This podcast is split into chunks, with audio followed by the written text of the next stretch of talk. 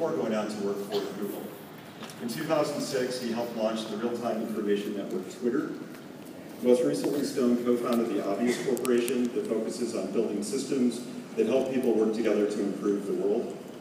Biz has been named Nerd of the Year by GQ, one of the most influential people in the world by Time Magazine, Entrepreneur of the Decade by Inc. Magazine, and one of the Vanity Fair's top 10 most influential people of the information age. As an advocate for selflessness, Stone insists that people follow a selfless path in order to deliver deeper meaning to their work. He gives back through the Biz Olivia Stone Foundation, which supports education and conservation in California.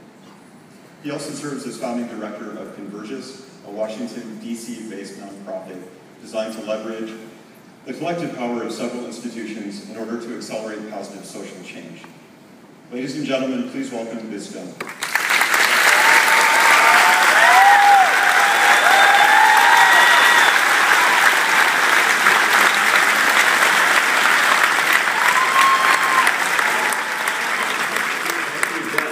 You left out that Gawker called me the most useless man in tech. I like to add that because why not? I'm nerd of the year. That's not particular. And also, you left out the fact that the time most influential people of the year included Osama bin Laden at the time. So, um, just before I even get started with anything, I just really want to thank all of you at uh, PRSA and uh, and just take a minute to note 34 years of leadership and inspiration in, in the field. And to note also, um, from, from what I learned uh, chatting backstage here, um, it didn't occur to me until I got here that although you're all public relations professionals, you're all in different fields. So, so this is kind of the primordial ooze of, of creativity right here because um, that cross uh, discipline networking really helps fuel nonlinear thinking, which I think is hugely important um, when approaching any challenge or any problem. So uh, I'm, I'm, honored to be invited, and thank you again, and a special thank you um, also to Gerry Corbett for um, taking so much time um, backstage chatting with me, and also um, I know it's a team effort to put together an event like this that um, seems effortless. So thank you to him, thank you to everyone who put this together. They deserve a big round of applause.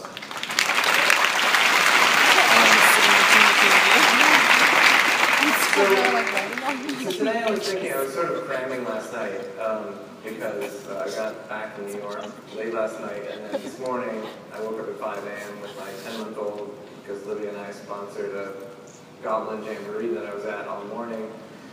Um, so to me, it's like the end of the day. But that's good. Good. We'll have cocktails after. Anyways, uh, what I want to talk about is a little bit more high level today. I want to talk about. I just want to. I want to tell a bunch of stories, and if, and if um, if you don't find them uh, educational, I hope you'll at least find them amusing. I want to talk about uh, failure and its ultimate success, and I want to talk about opportunity, creativity, change, altruism, and um, and to what I was referring to earlier in terms of cramming last night, I want to talk a little bit about what's next.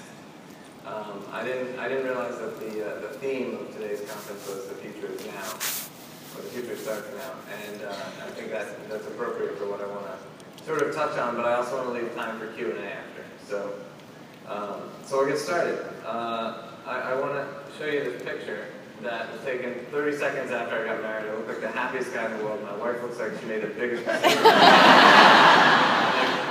this body language is just indisputable. And, uh, I think I won her over though because I, um, I somehow managed to come up with this quote from this guy, uh, Ben Franklin, and he said, perhaps the history of the errors of mankind, all things considered, is more valuable and interesting than that of your discoveries. And I think it worked because um, we're, we're still very happily married, as far as I know. and uh, so, so on the subject of um, failure, well, or errors, uh, I want to talk about um, a story that isn't, it's not even my story. It's, uh, it's from a film uh, from the 80s, a German film from the 80s by Wim Wenders, Uh, don't watch the uh, the remake with Nicolas Cage. That's that's terrible. But the, the original film, and it's about a lot of things, but really quickly, it's about these two immortal beings that watch over Berlin, and they, they've been there since before there were people there, and their goal is to kind of uh, make sure that things uh, go along as they're supposed to go along. And the thing is, they can't, no one can see them, and they can't interact with other people. And one of these two angels um, decides that he wants to, uh, he wants to know, he, he falls in love with this circus trapeze artist. It's, it's a bit of an art show. And, uh, and he falls in love with this circus trapeze artist, and he starts thinking about it, and he, and he wants he wants to know what it'll feel like to hold a hot cup of coffee in his hands. He, wanna, he wants to know what it would be like to taste food. He wants to know what it would be like to, to kiss a woman. He wants to know what it would be like to, to live and to all, do all these things that he can't do. So he tells his, his buddy Angel, hey, I'm to announce, uh, renounce my uh, immortality and now I want to fall to earth as a, as a mortal man so I can do all these things. And the other guy's like, are you crazy? You're going you, you're gonna die like everybody else. You, you'll, you'll have a limited amount of time. And, and uh, he says, I know, but I, I, but I really want to do these things. So he does it, and he falls to earth, and um, he also happens, like, next, he's naked, but next to him is, like, um, his golden armor, which I, I think they just wrote in so that uh, he'd have something to pawn so he get clothes. But, so he ends up clothed. But um, the, the point is, the, the story that I took away from this, watching this film, uh, and, and, it's a, and it's a story that I often um, refer to you know, young people who are just starting out and thinking about should, should I do a startup? Should I, you know, things seem like they're headed in the right direction, but I'm not sure. And I, I realized just in, in watching this movie um, that in order to succeed spectacularly, you need to be willing to fail spectacularly. So in this case, he he needed to be willing to die to achieve his goals. I don't advocate going that far, but um, but you really need to be willing to to just accept that humiliation and that ultimate failure, and that's part of that's part of that entrepreneurial spirit. And you don't necessarily need to be an entrepreneur to have that kind of entrepreneurial spirit, that willingness to go all the way, um, even even if it means um, utter failure. Uh, it just it's the only way you're going to achieve that spectacular success. Uh, so failure and success, I think, go very much hand in hand. Okay, so now I want to talk about my childhood. And um, although this looks like a picture of a bunch of naked dudes in a field, it actually represents my childhood. Um, and I, I think I, I, feel like I should explain that. Um, the, this is an image of um, bunch of uh, Native Americans uh, playing a game that they invented called lacrosse. And I got the picture off Wikipedia, so we know it's legit. Uh, and, uh, and so let me explain what's going on with this photo, um, or this drawing. When I was little, uh, my mom put me in this program called Boy Rangers. And it's not Boy Scouts. It's kind of like this weird like before Boy Scouts, they had this thing called Boy Rangers. It no longer exists. In fact, I think my chapter was the last when I graduated, they closed it down. I don't know. But and it's a little non-PC too. They, we, we were um, modeled after different Native American tribes, and uh, I was I was chief of the Blackfoot tribe. And um, because my mom put me in this program, I never went into uh, any kind of like pee-wee football or little league or played soccer or any of these things. Instead, I had to you know, advance from papoose to warrior by learning feats of strength and tying knots, hanging wampum. I didn't like it, and I had to do this thing for like years. Um, and uh, and so I, I did that, and then and then when I got to high school, I thought, well, you know, I'm pretty naturally athletic and I want to be, I think it would be a good idea to be on a sports team because it seems like if you're on a sports team, you get pretty well integrated into high school. So I decided I would try to try out for one of the teams or any of the teams or all of the teams. And when I got to like, the basketball court, for example, there's just all these lines. And I was so intimidated by the rules. I didn't know any of the rules. And, um, and so you know, baseball, forget about it. That's like some kind of religion with their rules. And, uh, and so um, I just held back. And what coach wanted, of course the coach isn't next to me, and I'm just standing there like, uh, I don't do. So I, uh, I did a little research, and I found that there was a sport that my high school didn't offer, and it was lacrosse. Uh, and, and so I asked the administration if I, um, if I can find enough boys and a coach, can I start a, a, a boys lacrosse team at, the high school? And they were like, yeah, sure, if you can do that, fine. And I was able to do it. So um, what I ended up doing was uh, creating a team, which was called a club team at first. And uh, I ended up being really good at lacrosse. My reasoning was, if everyone was clueless about how to play lacrosse, then then I then it was a level playing field, so to speak, and I was totally comfortable playing it, and I was actually ended up being good at it. And just like I was chief of the Blackfoot Indian tribe, they elected me captain of the lacrosse team. So I got um, I got exactly what I wanted to, to do, which was get on a sports team. And uh, two things did occur to me later. One, I probably could have just learned the rules of one of the other sports. Um, but the, the bigger thing uh, and the big takeaway for me upon reflection that I, I actually didn't realize I carried all the way through into my career, and the, the lesson learned was that um, opportunity can be manufactured. So a lot of people, you know, the, you, you think about the definition of opportunity, it's a set of circumstances that come together at the right time, um, and then you sort of pounce on them.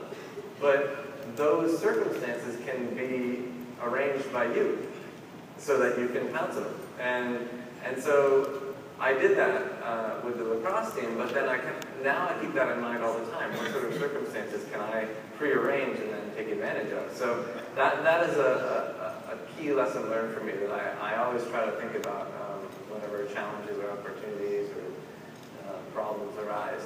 Um, so after high school, I uh, went into college. I went to college for a little while. Um, I, I wasn't really for me, but I, um, I ended up getting a side job at this publishing company called Little Brown Company, and it was on Beacon Hill in Boston. It was in a cool old mansion. And I, my side job was just moving these heavy boxes from the attic down to the lobby. And uh, this was at a time when the art department, uh, the department that designed all the book covers for the books being published by Little Brown, they were just switching over from stat machines and spray glue and Exactolite knives and Amberliths and all this other stuff to, um, to Macs. And I had grown up using Macintosh computers. My friend Mark had one, and we, uh, we were playing games on it. And then when Mac Paint came out, I was using that because I, I started out as an artist and I went to school. Um, I went to college on an art scholarship, and so I was I was using Mac early. Uh, so one day when the the whole art department went out to lunch. I snuck onto one of the workstations and I designed, I looked at one of the transmittals for a cover that hadn't been designed yet and I and I designed the cover and I printed it out and I matted it up and I slipped it into the others to go off for approval uh, by sales editorial in New York. And when the art director came back from that meeting, he said, who designed this book cover? Because it got chosen. I said, me. And he said, the box did. and, uh, and I, and I said, yeah. And, um, and so he ended up offering me a job as a, as a designer. And uh, I was thinking to myself, well, don't people, don't people finish college so they can then go get a job like this? So why don't I just take the job? So I dropped out of college and took the job. I was also thinking maybe I could be like an apprenticeship. So I go in the first day of work, I show up, I go to the art director's office, and he's sitting at his desk, and he sort of beckons me in. He doesn't, he doesn't say a word. Beckons me in. I go up to his desk. He reaches behind him without even looking, takes out a book of sample colors, you know, the little swatches, and he puts it down. And he starts flipping through to like the browns and the slightly lighter mocha colored browns. And he goes down and he tears one out, perforated, and puts his finger on, on his desk and he slides it slowly across to me. He says, That's how I take my coffee. I was like, oh my God, I dropped out of college for this, I had a scholarship. And, and they said, I'm kidding. And I was thank oh God. but it would have been a really good test. If I could have matched that color, like with the, you know, at Dunkin' Donuts with the cream and thing, it would have been great. Um, anyways, he turned out to be a great guy, and I ended up being, uh, I ended up doing what I really wanted to do, which was apprentice. I, I worked with him every day. Upon reflection, I realized he was totally clueless on the on the Mac and Photoshop and everything. I think he sort of was hoping, like, will you just do this for me? But it didn't matter. I learned uh, I learned so much um, working with him and sort of studying under him. Uh, and and then uh, and the big thing that I learned uh, working with him, well, uh, designing all these book jackets, was that uh, creativity is a renewable resource. No, no matter what, there's always another jacket design I can try if, if sales and editorial didn't like the one. And you know, so many of the other designers were like, oh, they're stupid, this is a great design, just, they have no sense of aesthetic. But for me, uh, the goal was create an award-winning design for designers that also solves what the uh, sales and editorial team wanted. And so I was successful at that, and, and I really loved it. And, uh, and, I did win some awards, and, and, and, I was happy in that career. And then what happened was uh, Little Brown moved, decided to move its headquarters all to New York, where the Time Warner buildings are. And uh, this art director guy, Steve Snyder, had filled my head with all these stories of his early days as a freelance designer about how he got all this work and, was, and he was so successful doing it and everything. And he had taken the job because he had a family. And so when they moved to New York, I thought, well, I'm going to be a, I'm going to be a, uh, I'm going to start my own studio. So I started my own design studio, and uh, I quickly realized that I couldn't just do book covers because that wasn't going to be enough work. So uh, I taught myself web design and started doing websites and, and, and, things for different, different, all kinds of different groups, colleges, organizations, what, anything, everybody. I would do it for anybody. And then um, by this time, my friends had graduated college and then gone into consulting and they hated it, so they saw that I was doing web design and they said, hey, we should start a web company. It was early enough then that it was like the idea of just starting a web company. That was what we were going to do, a web company.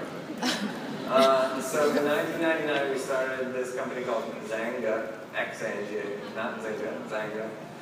And uh, it was basically one of the first web blogging communities, and it was a rival to this other company called Blogger. And uh, we were doing a lot of the same things. Um, and after a little while, I ended up um, uh, I ended up doing my own thing. I, I worked at Xanga for a little while, but then I, um, I, I, just became obsessed with this idea of the democratization of information and what all this blogging and everything was going to do for people. And so I ended up uh, writing a couple of um, books about the subject, and I even ended up at Wellesley College for a little while, um, doing some teaching, but uh, I had this idea, um, which I thought, which I eventually thought was a stupid idea, and I threw it away, was to, was to um, start a social network just for colleges. it was 2002, it was a stupid idea. Um, so I failed on that, and, um, and, uh, I got invited by Google, um, which, was, which was wild because I didn't even have a college degree. It turned out that my future co-founder of Twitter, Evan Williams, uh, had pulled all kinds of strings to get me a job at Google, um, and, and uh, and so I, I, moved out to California a, a, decade or so ago, and I, I worked at Google, and um, and then I, I started I started there pre-IPO, and then they IPO'd, and then and then Evan Williams left to start a new company, and um, and I and then I had some soul searching to do because I really moved out there to work with Evan because that whole time that I was working on Xanga and he was working at Blogger, we knew each other from afar. We had admired each other's work, and I really moved out here to work with him, not necessarily work at, at Google. So I quit Google and I followed him uh, to this startup called Odeo, and the startup was based on an idea that we had had on a car ride home one night where I well, I won't get into the technical specifics, but I, I thought uh, this, these new things called iPods were coming out, and I, and I had this idea for uh, ways that people could uh, create their own radio programs and, um, and send them along to uh, iPods, and it was called podcasting, and, uh, and we decided to make a podcasting uh, company, and so we did, it was called Odeo, and we didn't like doing podcasting. We thought it was uh, we got shy around a microphone, and we and it turns out making good audio is hard. You have to edit it and do a good job, and some geek rambling in his basement for an hour and a half is terrible to listen to. So we were making this company, but it wasn't really going far. Um, it wasn't it wasn't doing anything. It taught me a lesson that you really have to be emotionally invested in what you're doing in order for it to succeed. Evan, to his credit, had this brilliant idea to uh, to just say, you know what, um, why don't we take a core group, keep Odeo going, and the rest of you guys pair up and um, just do something that you want to do. And I had become really good friends with this guy named Jack Dorsey, who we hired as an engineer at Odeo. And we had started doing some side projects together anyway, because we weren't liking uh, our main job. And so we quickly paired up and we built a prototype of Twitter in two weeks. We showed it to our uh, colleagues and they were uh, underwhelmed. They thought it was lame. Um, but that didn't stop us because we were really excited about the potential. We, we, we, had, we had envisioned Twitter working over SMS. That's where we got the 140 characters because um, the international limit on all phones for, for texting is 160 characters. And we, we standardized on 140 because we wanted to leave room for the author's name uh, to be prepended to the tweet so that tweets could be written and read in their entirety across this lowest common denominator technology which was available on all phones, all 5 billion mobile phones around the planet had this technology. Therefore, we could build a new information network on top of it. And then we added the web, which made it an even wider global, uh, or the concept of a wider global use. And everyone just thought it was a terrible idea. And um, what happened was very early on, we, fun things happened. Like uh, one early prototype, during the prototyping phase, I, my wife and I decided to um, buy this tiny little house in Berkeley, and I had watched enough Bob Vila in this old house as a kid to think that I could do some home improvement. And, um, and I knew that if you ripped up all the wall-to-wall -wall carpeting, you would expose the beautiful wood underneath. There was no beautiful wood.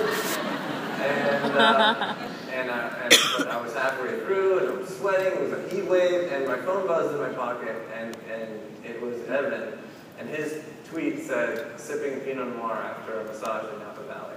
and I thought to myself, oh my God, the, the, the incongruence of these two things is making me laugh. So I was laughing out loud.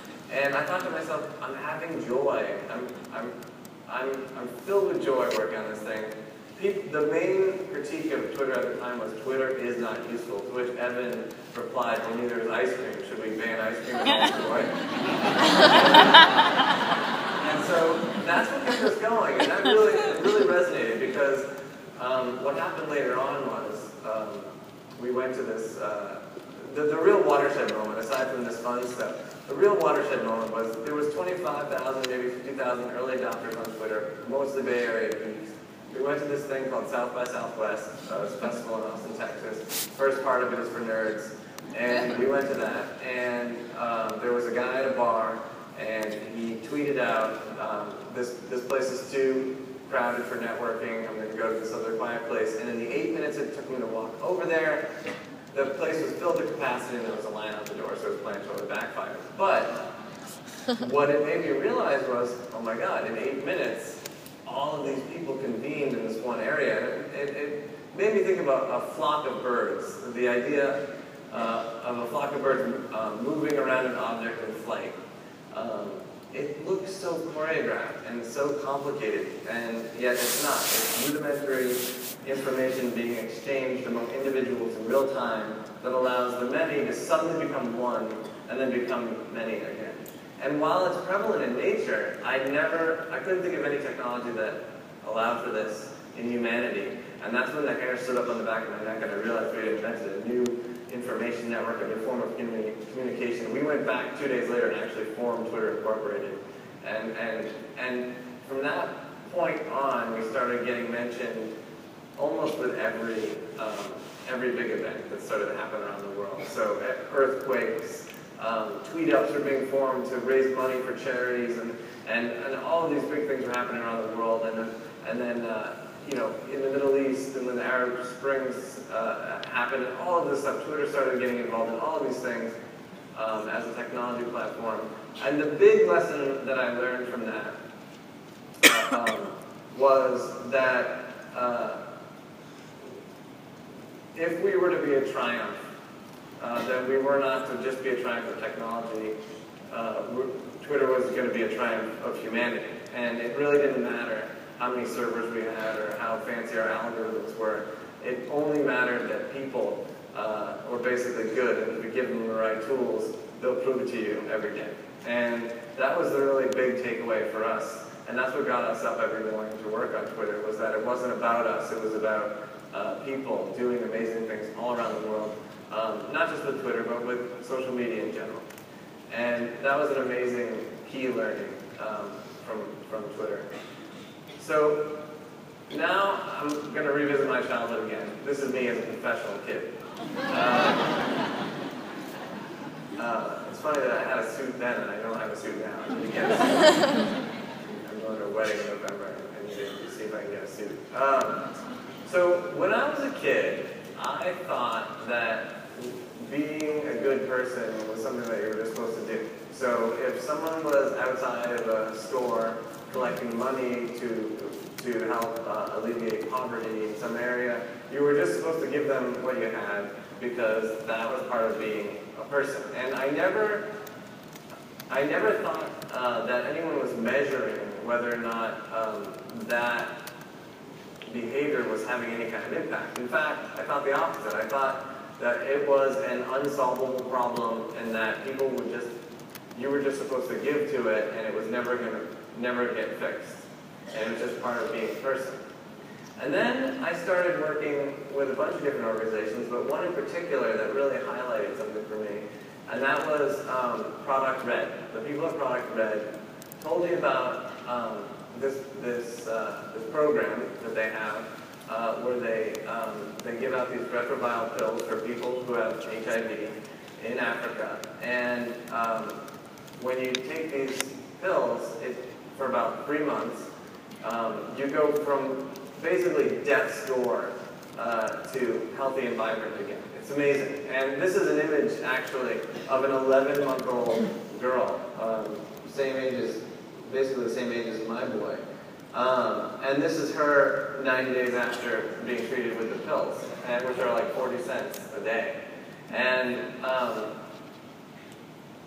and then the thing that it, the thing that they taught me was that as they're as they're treating these um, these folks that have HIV, and they bring they call this the Lazarus effect because of the because of the transformation. And what happens is more than just one individual being becoming healthy. What happens is kids go back to school, um, moms and dads go back to work or being moms, you know, uh, teachers go back to work, and an entire uh, geoeconomic area gets stabilized. And then they go into the next unstable area and they start treating it, and so on and so forth. And it actually has a real measurable impact on a large swath of, of, of, of across a swath of people. And that's when I realized, oh, and by the way, this is um, the same girl now. She's five years old. Um,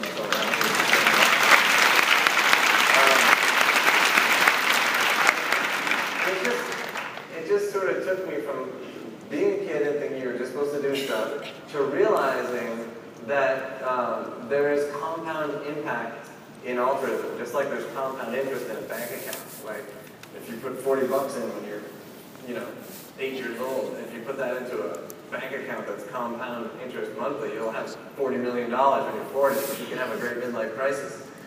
So the idea that, uh, you, so many people have the wrong idea about, about philanthropy or about, or about giving back. They think that they have to wait until they're comfortable and, and, and uh, in order to be able to sort of throw money at a problem. But the, the opposite is true the earlier you get involved helping people, whether it's through volunteering your time or giving a little bit of money to, to things, um, the more impact you're going to end up having over time. And I think this is particularly true nowadays with um, companies and organizations when they, when they attach themselves to meaningful causes uh, and meaningful, uh, just meaningful causes around the world, um, they, they tell an increasingly savvy uh, consumer that they care about something. And, they, and that consumer then chooses that product because they want to choose something that's meaningful and impactful. And they want to know that they're, they're doing something uh, meaningful in the world simply by making that choice.